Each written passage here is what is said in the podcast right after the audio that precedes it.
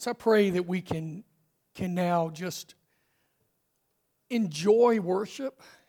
Um, Lori, I don't know about you, I'm, I'm sure it's probably the case, but sometimes gathering uh, as, as the preacher or um, minister of music, you kind of you kind of feel like you've got to get everything right in a row and it's got to flow and, and you come almost like a production and, and it's important to do things decently and in order. We want to do that um, but we also want to um, not let the logistics overcome the fact that we're gathered to worship god. And you know so sometimes we I, I laugh at my mom you know we'll, we'll she'll ask, How was church today? Or I'll ask her, How was church today? And I've, i may have said this before, but she will reply, Oh, we had a good crowd. You know, you know, or we didn't have a good crowd, as if that's how we measure uh, our worship. And I don't know if this thing's going to work or not. I'm, I'm bad with logistics, y'all. I'm telling you, I'm just not good with this stuff. Okay. So anyway, I'm just giving that as just as a as a as a prelude let's just not be so focused on everything's got to fall right in place as, man, we're falling at the feet of Jesus this morning. Mark was a short, dumpy kind of guy. He was a friend that I met uh, years ago when we served together in Hawaii. And it was a shock to most of us when Mark came into work one morning and said, Guess what? I'm going to run the Honolulu Marathon. And I, you know, thought, wow, the only thing I've ever seen him run to is the vending machines.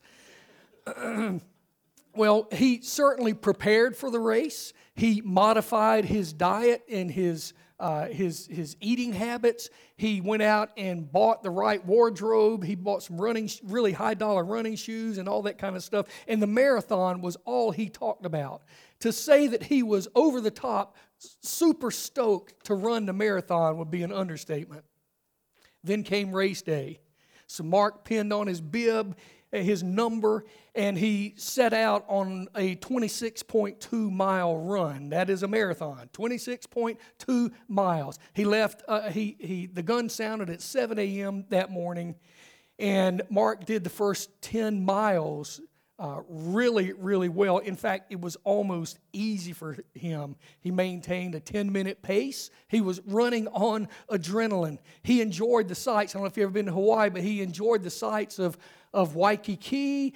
And, and as they ran around Diamond Head out to Hanauma Bay, he said it was like, it was like a worship experience almost.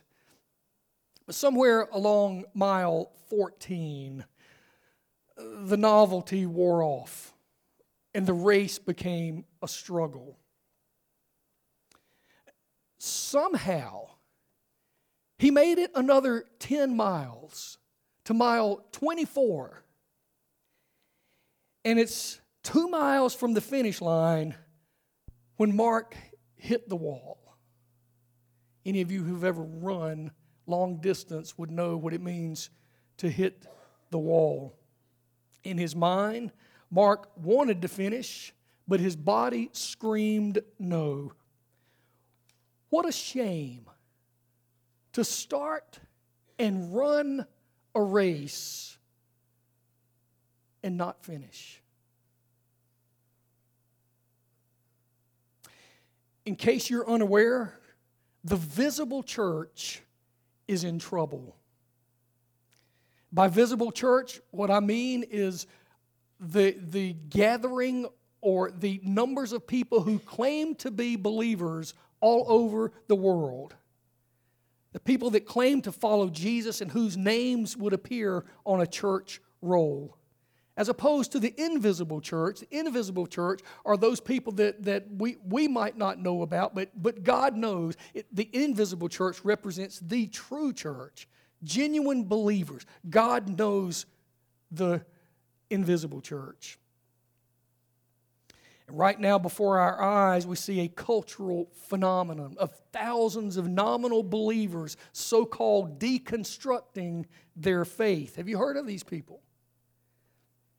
These so called evangelicals are swapping the historic Christian faith for pseudo religion fueled by LGBTQ, cultural Marxism, and other such woke ideologies.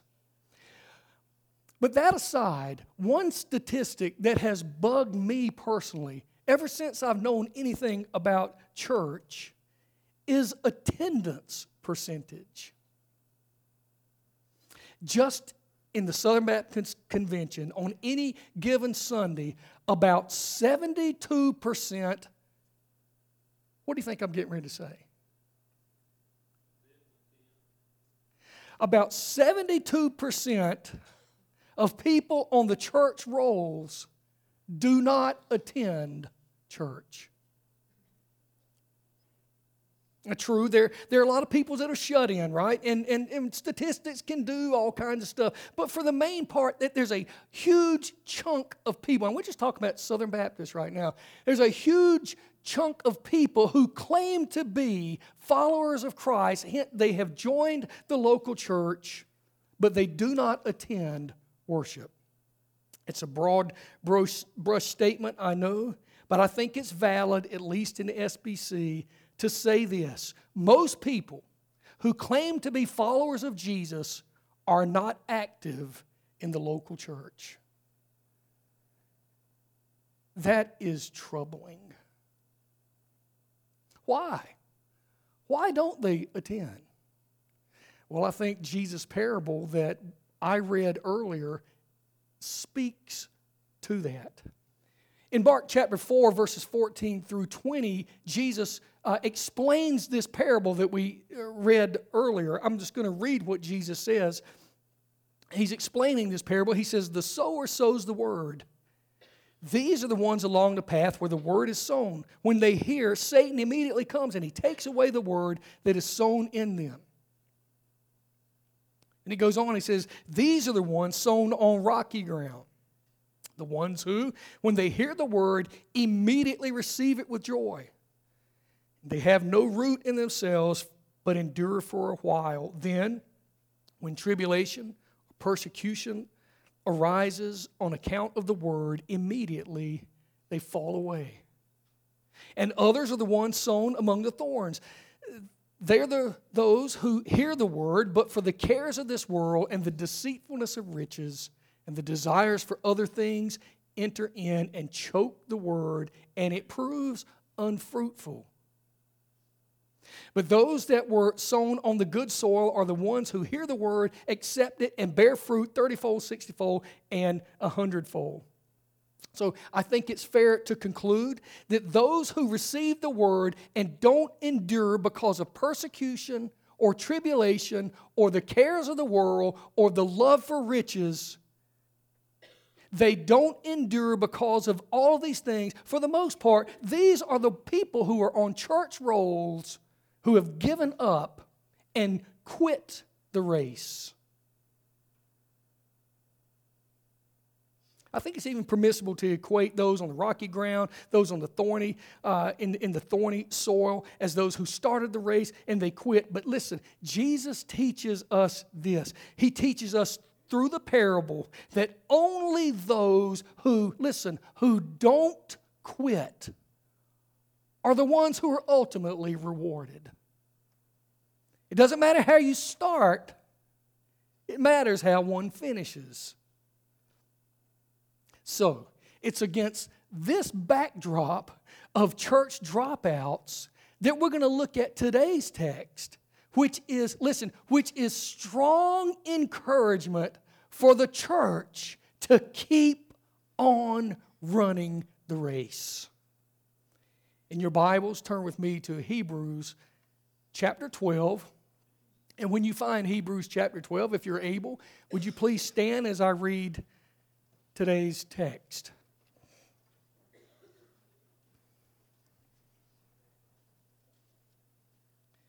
Hebrews chapter 12, verses 1 and 2. This might be more of a paraphrase, but you'll understand. Therefore, since we are surrounded by, encompassed by so great a cloud of witnesses, Let us lay aside every weight and the sin that so easily besets us. And let us run with endurance the race that is set before us. As we're running this race, let us look to Jesus, the author, the finisher of our faith, who, listen, who for the joy that was set before him, he endured the cross, despising the shame, and sits down at the right hand of the throne of God. Oh God, please be exalted as we work through this message. Lord, may we not be focused on anyone else. Lord, may you captivate our minds now and speak to us, oh God. We love you and we crave your word. We pray in Jesus' name. Amen and amen. And you can stand up the whole sermon if you want to, or you can be seated. That's your choice. So, the book of Hebrews is an appeal to a group of Christians, some of whom were, were toying with the idea of going back to Judaism. So, Hebrews is about, listen, um, the, these first 11 chapters in Hebrews, the author of Hebrews is saying, um, you need to really know about this Jesus. You need to understand who Jesus is. Jesus is greater than anything that you've learned in Judaism. Jesus is greater than Moses. Jesus is greater than the angels. Jesus is our great high priest. He's from a priestly line that is greater than the Levites. He's from the priestly line of Melchizedek. Jesus is God's final revelation. Jesus is our great high priest who is continually interceding on our behalf. This is the gospel. And the author would say, you know what? Jesus is, is like us in every way. Do you understand this? Jesus has been tempted in every way that you have ever been tempted. Every way that you've ever been tempted, yet without sin. This is who Jesus is.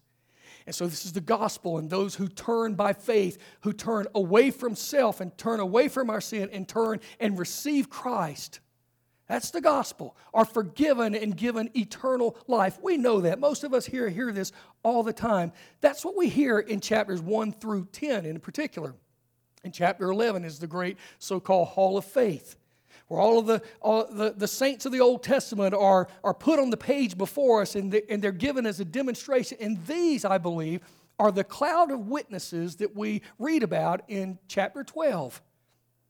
These cloud of witnesses. So, chapter 12 really begins a section that, that in, in chapter 12 and 13, follow me now, and if you were here for Ephesians, and Zach preached through this, you understand this is the way Paul writes. I'm not saying that Paul is the author of Hebrews, but he writes it this way. The first chunk of the, of the book is always about the gospel, it's about who God is and what God has done for you. And then it gets, gets to a point where he says, okay, because of this, because of this, what God has done for you, now live your life this way. Don't get it backwards. Don't say, I've got to live my life this way and now somehow God is going to accept me. It doesn't work that way. That's not the gospel. But Hebrews here, the gospel, chapters 1 through 10, is all about Christ. Chapter 11 is, is showing the faith of these Old Testament saints. And then chapters 12 and 13 basically says this because of this, because of all of that, live your life this way. Here's the way I like to think of it who you are in Christ, we would just call that who we are positionally. Okay? Ephesians talks about we are seated in the heavenlies with God. That's, that's where we are positionally. But y'all, we don't always feel like we're seated in the heavens, do we? We feel like we're living amongst the grunge. We feel like life is such a very difficult time. The gospel is all about here's who you are positionally. Now, live your life to, listen, to become practically who you already are in Christ. That's what it means to live the Christian life. So, that's the background to today's sermon. We're going to go quickly, sort of. Right Wayne? Okay. we'll look at this text, these, these couple of verses, going to look at it in three sections. The first we'll look at uh, talks about a foot race as a metaphor for our Christian lives. A marathon is a metaphor for the Christian life. Second, we'll look at this continual need to lighten the load as we're running. And then finally, we're going to look at how do we actually run this race. Okay, you, you're with me so far. Number one, a foot race as a metaphor of our Christian lives. And when we read through verses 1 and 2, we conclude the author is comparing our daily lives, our, our journey, so to speak, as a believer, as living in the faith. He's comparing it to a foot race. Now, when this book was written, the author would have been familiar with the ancient Olympic Games, other games that happened throughout the Roman Empire. And there were three races, foot races, that were common in those games. Two of those were sprints. You'd probably have a, a 200 yard sprint, a 400 yard sprint, and then more of, of a longer distance race. Uh, maybe not a marathon at that time, but uh, certainly not a sprint. and so um, that's kind of the setting here. So now he says, he talks about these, this cloud of witness because we're surrounded by this great cloud of witnesses. He's referring back now to these, these um, Old Testament saints that we see all throughout chapter 11. The common idea, or the, the, often the way that we look at this, is we're running this race, and all these witnesses are like up in the grandstands cheering us on. They're up there kind of going, Come on, come on, you can do it, you can do it. Maybe. Maybe. I'm not sure, though, that those who've gone before us are in heaven right now, you know, have this ability to look down and watch what we're doing. I mean, I, I, I don't know. That's beyond me. But I don't think that's the import of this text. I think what is happening here is because we're surrounded by these witnesses, not so much that, um, that they're looking at us, but that we look at them. We're encouraged by their faith. Not that they were some super class of Christians, you know, on a higher plane than we are. No. But we look at them as witnesses, listen, to God's faithfulness. At um, the previous church where, uh, where I, I served, we were about to enter into a, a possible building campaign, whatever that's called, campaign.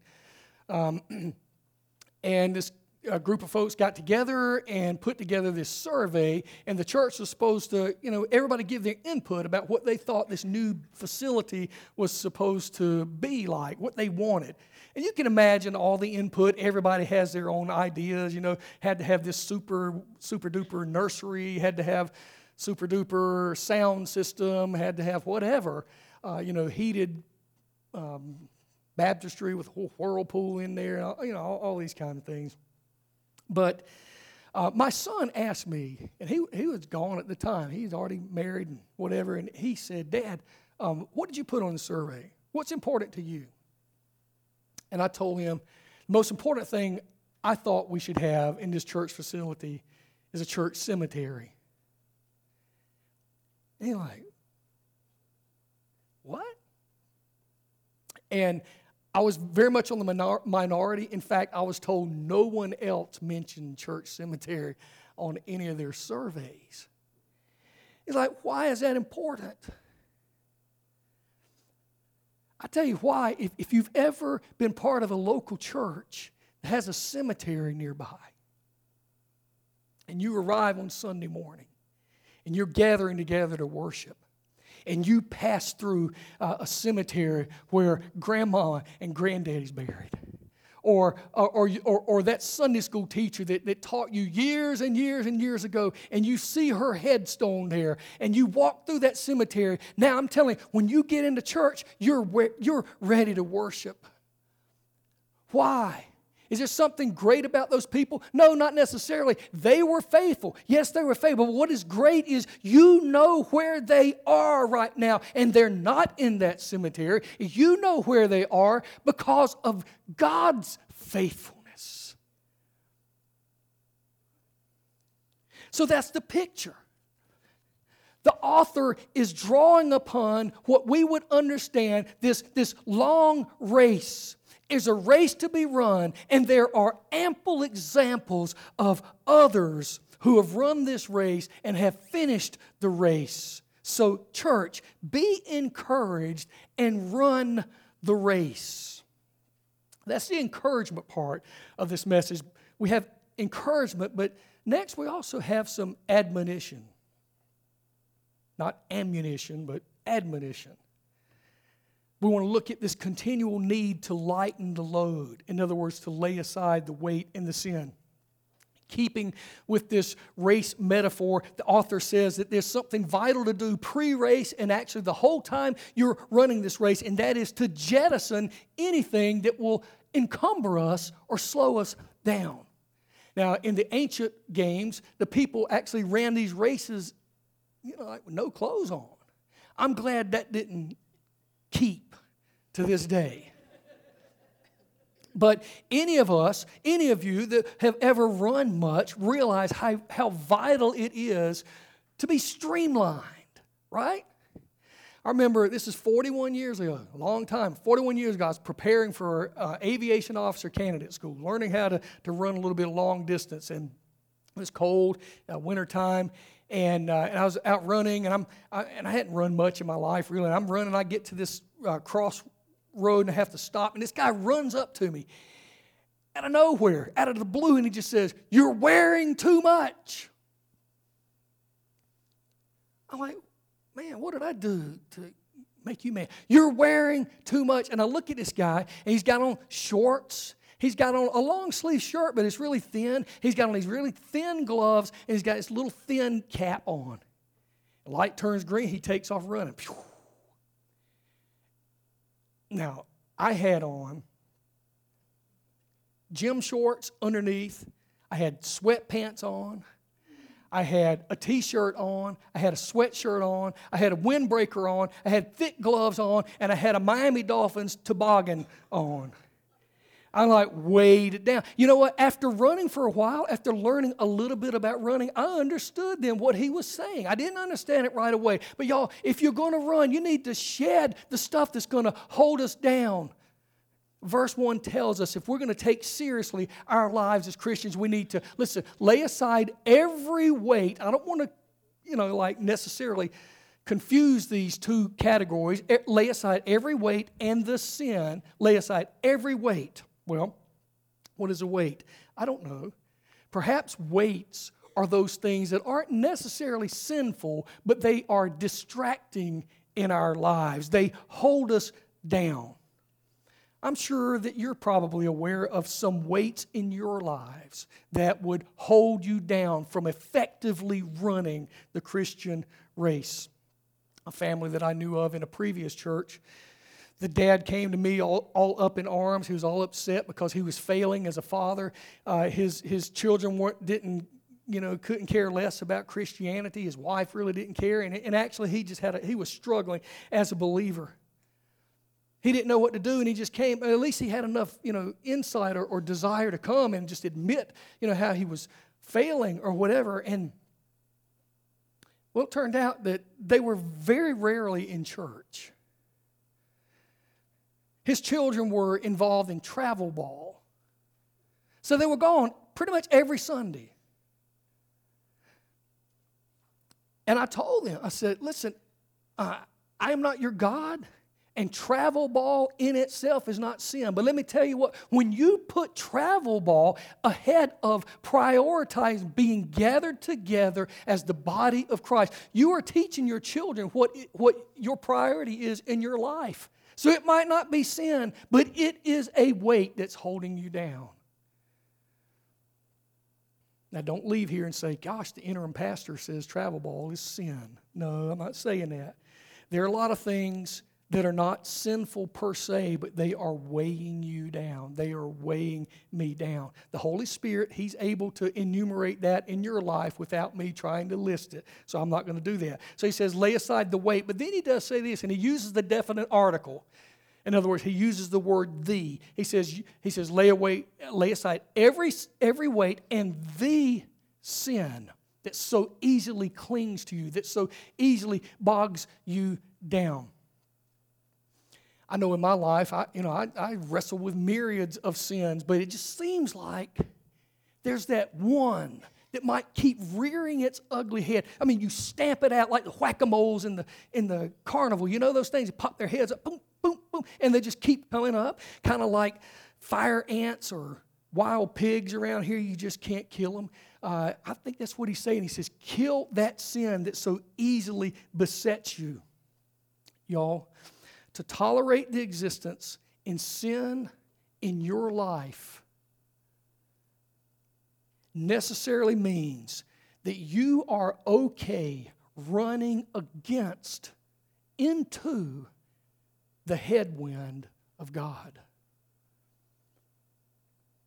It's like strapping on five pound weights on your wrist and on your ankles and a 30 pound backsack and, and stand at the start line of a marathon and just think, this will be a breeze. Everything's okay. It won't be okay. It won't be just fine. Paul argues how serious, how serious it is to lay aside sin, to kill sin in our lives. Colossians 1 says, 3 says this If then, or since then, you've been raised with Christ, seek the things that are above, where Christ is, seated at the right hand of God. Set your minds, listen, set your minds on things that are above. Any of you have problems like with your thought life? We probably wouldn't admit it in a place like this, would we? That we struggle with a thought life. Y'all, that's not a surprise to God. God knows that. And we're not to say, well, I, I, I just can't get past it. I'm just always going to have this struggle with my thought life. Well, that's not what God says. He, he says, set your minds on things that are above not on the things that are on earth. For you have died and your life is hidden with Christ in God. That's who we are positionally. You have died and your life is hidden with Christ in God. Listen, when Christ, who is your life, appears, then you also will appear with him in glory. That's the gospel. He says, because of this, now put to death, kill it, kill it. What is earthly in you? Sexual immorality, impurity passion, evil desire, and covetousness, which is idolatry. On account of these, the wrath of God is coming. In these you too once walked when you were living in them, but now you must put away, listen, put away anger, wrath, malice, slander, obscene talk from your mouth. Do not lie one to another, seeing that you have put off the old self and you have put on the new self, which is being renewed in the knowledge after the image of its creator. Here's what this means since you are one, and I've already mentioned this, we are one with Christ, then become who you already are. Work in your life, hate sin. Ask God, God, give me a hatred for sin because I don't hate it like I should. And I can't invent that in my heart. So, God, you created in me.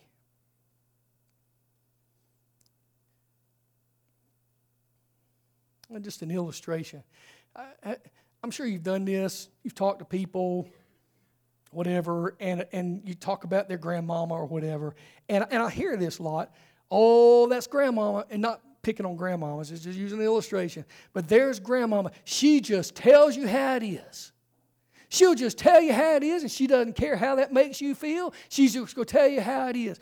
That's just grandmama being grandmama. I'll tell you this no, that's grandmama slandering. That's grandmama showing malice to others, and grandmama needs to kill that sin in her life. It's not okay if that's grandmama just being grandmama. I can say I probably should have used like a young person's illustration. Do you ever wonder why you're not growing in your faith? Maybe it's because you're simply flirting with sin. And supposing that you're honoring God while harboring anger, and there's a lot of angry people these days, you know that? But harboring anger or jealousy or lust or pride, that makes as much sense as supposing that your race times will gradually get faster and faster and faster, or the time gets slower and slower and slower while at the same time feasting on a steady diet of donuts, milkshakes, and M&Ms. Or for those who don't run, I'll just put it this way. Thinking you're going to lose weight and eat M&Ms and milkshakes and cake all the time, it just ain't going to happen. It's just not going to happen. So, living your life and just flirting with sin and thinking that you're going to walk in a holy way, it's just not going to happen. So, we're in a race. We're to take precautions from the start to get rid of anything that encumbers us. That's what we learn from this first part. But now, the race proper running the race. We've been encouraged, we've been admonished. How do we run the race? Well, let's just dissect this verse. We are to run, run. The, the word, it's a, it's a present tense. It means to run and to keep on running. What is it that we run? We run the race. The word race in Greek is interesting. It's spelled A G O N A. Does that remind you of anything? A G O N A. What does that spell?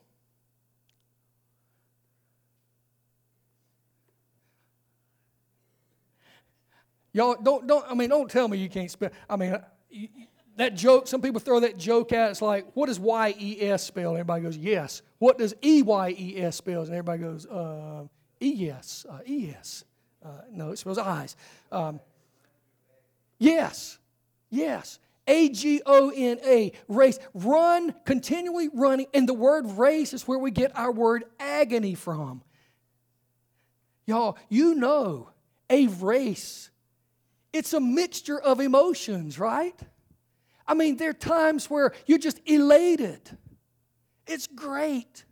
But then there's also times where there's pain, there's sweat, there's hurt, there's disappointments, there's injuries.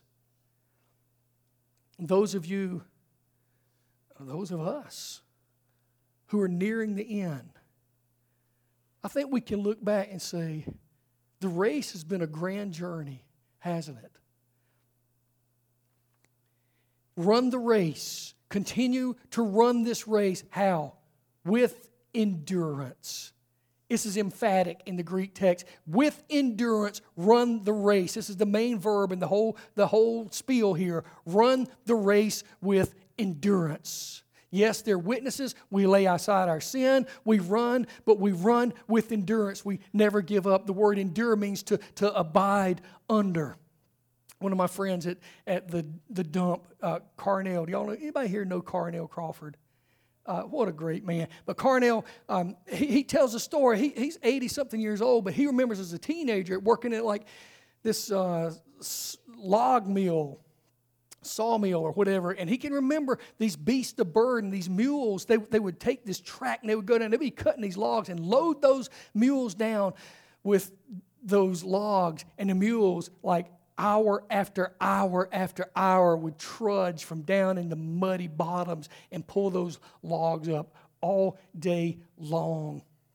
And that's the, that's the word picture of running this Christian race. Y'all, living for Jesus is not a sprint, it's a marathon.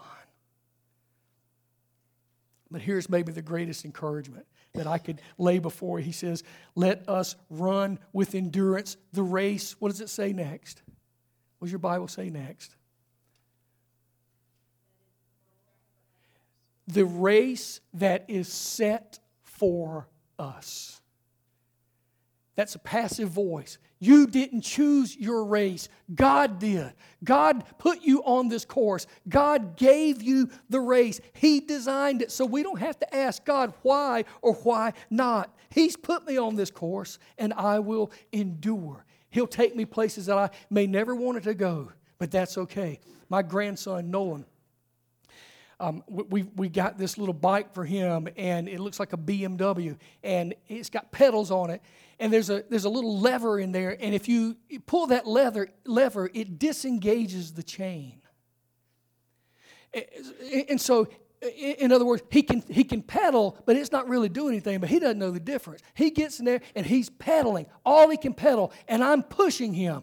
You get, you get that? And I'm pushing him. I'm pushing him. He's steering, but he really ain't going where he wants to go. He's going where I want to take him. Now he's pedaling and he's steering, but he's going where I want to take him. Y'all, that's the way the Christian life really is. It's a marathon, and we do it with endurance, and we're pedaling, and we're steering all we can. But you know what? God is the one who is pushing us, God is taking us where He wants to take us.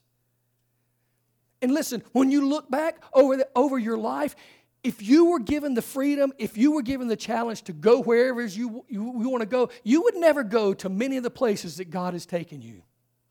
And you know that. You would say, I'm too afraid. I can't do it. There's no way I could live through that. There's no way I could survive. And that's probably true. But God takes you there. Why? To show your, your ability to endure? No, to show His faithfulness. Y'all, this is an encouraging word. God is faithful. We pedal, we steer, we do all that we can, but it's God who has us in the grip of His hands. One of my friends in Virginia, he tells a story. His daughter was about three years old, and they were at the beach one day, and they're going to cross over the road and uh, they would cross over the road, and his little daughter, it's a busy, busy road, and his daughter reaches up and grabs her daddy's hand. And she's grabbing hold of her daddy's hand as hard as she can. But Chad's got a hold of Meredith's hand the whole time. Now I'll ask you, who's holding whom? Who's really holding whom? She might think she's grabbing on, and she is grabbing on for all she's worth, but no, Chad had her safe and secure and made sure his daughter got on the other side of that road. And y'all saints do the same thing. We persevere, we hold on, we endure, we do all that we can. But at the end of the day, we understand it's not even us who's doing it. God is holding you firm in Christ, and no one and nothing will ever rip us away.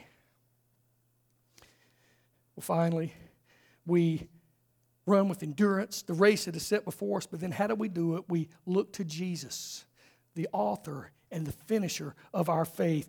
His person and His work, the facts of which our faith is based on, not just the Jesus that we invent. And even the faith that we have, listen, church, even the faith that you have to trust Him is a gift from God. Do you know that? We're saved by grace through faith, and that not of ourselves is a gift of God, not by works, lest any man should boast. The faith that we have to trust in Christ is not something that we reach down and pull ourselves up by the bootstrap and say, I'm just gonna, I'm gonna have enough faith. I've got enough faith. No, you don't. You don't have it within you. You were dead in your sin and your trespasses until God came to you and breathed life into you and listen and gave you the faith to believe. Man, that should make a Baptist church stand up and start shouting. He's the author, the perfecter, the finisher. He is an example for us. He's more than an example, but he's certainly not less. He endured the cross, the worst suffering that anyone ever suffered, Jesus did. He despised the shame of being made sin, and now he sits at the right hand of God. Listen, uh, theologians will call this his session. He's seated at the right hand of God the Father right now in his present position. He is interceding for us. I would love to know what that means. I don't. I don't completely get it. The Bible says that Jesus is always praying for you. I mean, it's something to get, get a phone call from the preacher and somebody's, you know, sick or whatever and says, please, please pray for me. Or somebody's, you know, you're, you're, you're being tempted or, or you've sinned or whatever, and please pray for me. Would you please pray for me? And yes, absolutely we do. But man, wow, think about it. Jesus is at the right hand of God praying for you at all times. I just kind of picture that as, man, me, me slipping, falling again, sinning. He's like, you're a believer and you still, and you fell. How can you be? And, and Satan just pointing his finger at me and accusing me before God. And Jesus just kind of whispering in God the Father's ear, it's okay. He's mine.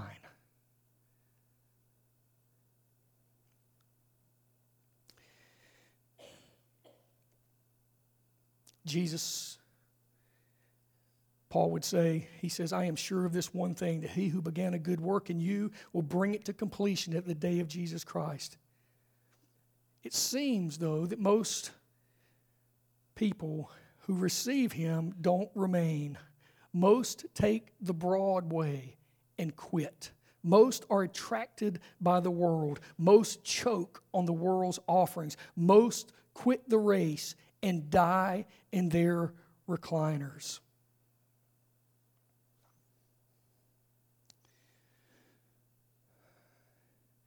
How many times have you been, or you know, I know from experience, I've been in a witnessing uh, opportunity, sharing the gospel with somebody, and I would say, you know what, uh, if if you were to die today, would you go to heaven?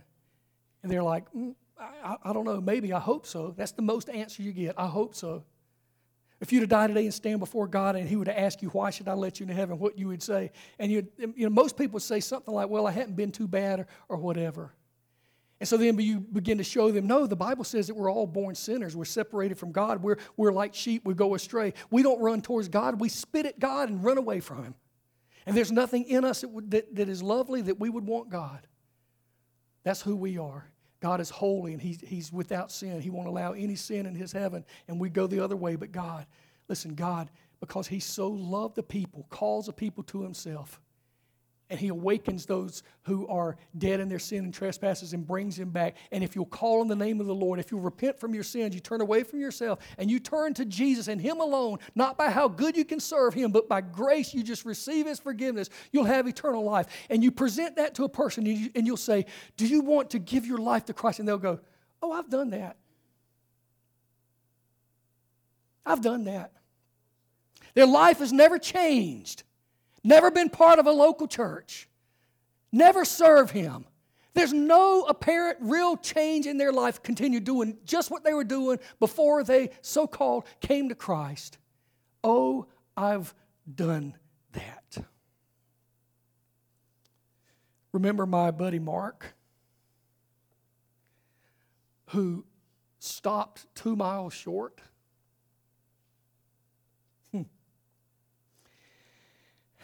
There he stood still four hours into the race just to quit. Just to quit. All of the training, all of the focus, all the money, all the time he put into it. He was just two miles short. He could envision Sans Souci Beach. He could envision the Waikiki Aquarium and then the finish line right there at the Kapiolani Park bandstand. He'd been there many times. And he's two miles short and he stopped. But Mark said that as he thought of all that awaited him at the finish line, he just couldn't quit. And somehow, some way, he got a new endurance, a renewed focus, and he ran the last two miles. My buddy, Mark West, finished the Honolulu Marathon. We're all running a race that's set before us.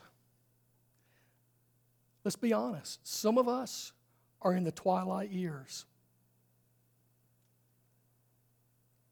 It's hard to put one foot in front of another, much less run. Hebrews chapter 12, verses 1 and 2 scream at you to look at Jesus as your comfort and example so that you will finish that race strong. Eat, listen, even if you're wearing diapers, even if you can't stir your own coffee, even if you can't remember your own children's names. Like runners that see the finish line, see heaven, see Jesus at the finish line, and listen, know not only is he at the finish line welcoming you, this is good. Not only is he there to welcome you, but he is here right now carrying you to that finish line. He's carrying you all the way. Others of us here some of us here are relatively new to this race. You're on a bike for two. You ever been on one of those? A bicycle built for two? Some of you have. Bicycle built for two. The person in the back seat sits there and holds on. The one in the front takes you wherever he wants to go. Listen, if you will understand now in your Christian race, you're in that back seat. Don't believe that stuff that says God is my co pilot. God ain't your co pilot. God doesn't have to ask you where we're going to go. God's going to take you where he, wants to take you. So you're back there on that back seat and you just hold on and you rejoice as God takes you on a race and be thankful wherever He takes you because He is working. Listen, He is working this race, He is taking you in this race for His glory and your good. Let's go to the Lord and pray. Our great Heavenly Father, we who have we've been brought to life in Christ and we've been given races to run. Lord, we've not picked our races, but we know the one who did. Lord, we admit at times this race, the road is exciting, but Lord, sometimes it's sad. Lord, some race courses seem to having an inordinate amount of track that's built near Death's Valley and Sorrow's slopes. Some courses take us to great heights on earth, some leave us in obscurity our entire journey. But Lord, regardless of the race, we know Jesus is our source of faith and endurance. so, God, thank you for reminding us this morning that the Christian life is difficult, but those that endure until the end will be rewarded. Jesus is our great encourager and example. Oh God, have your way in our hearts this day. We ask in Jesus' name. Amen and amen.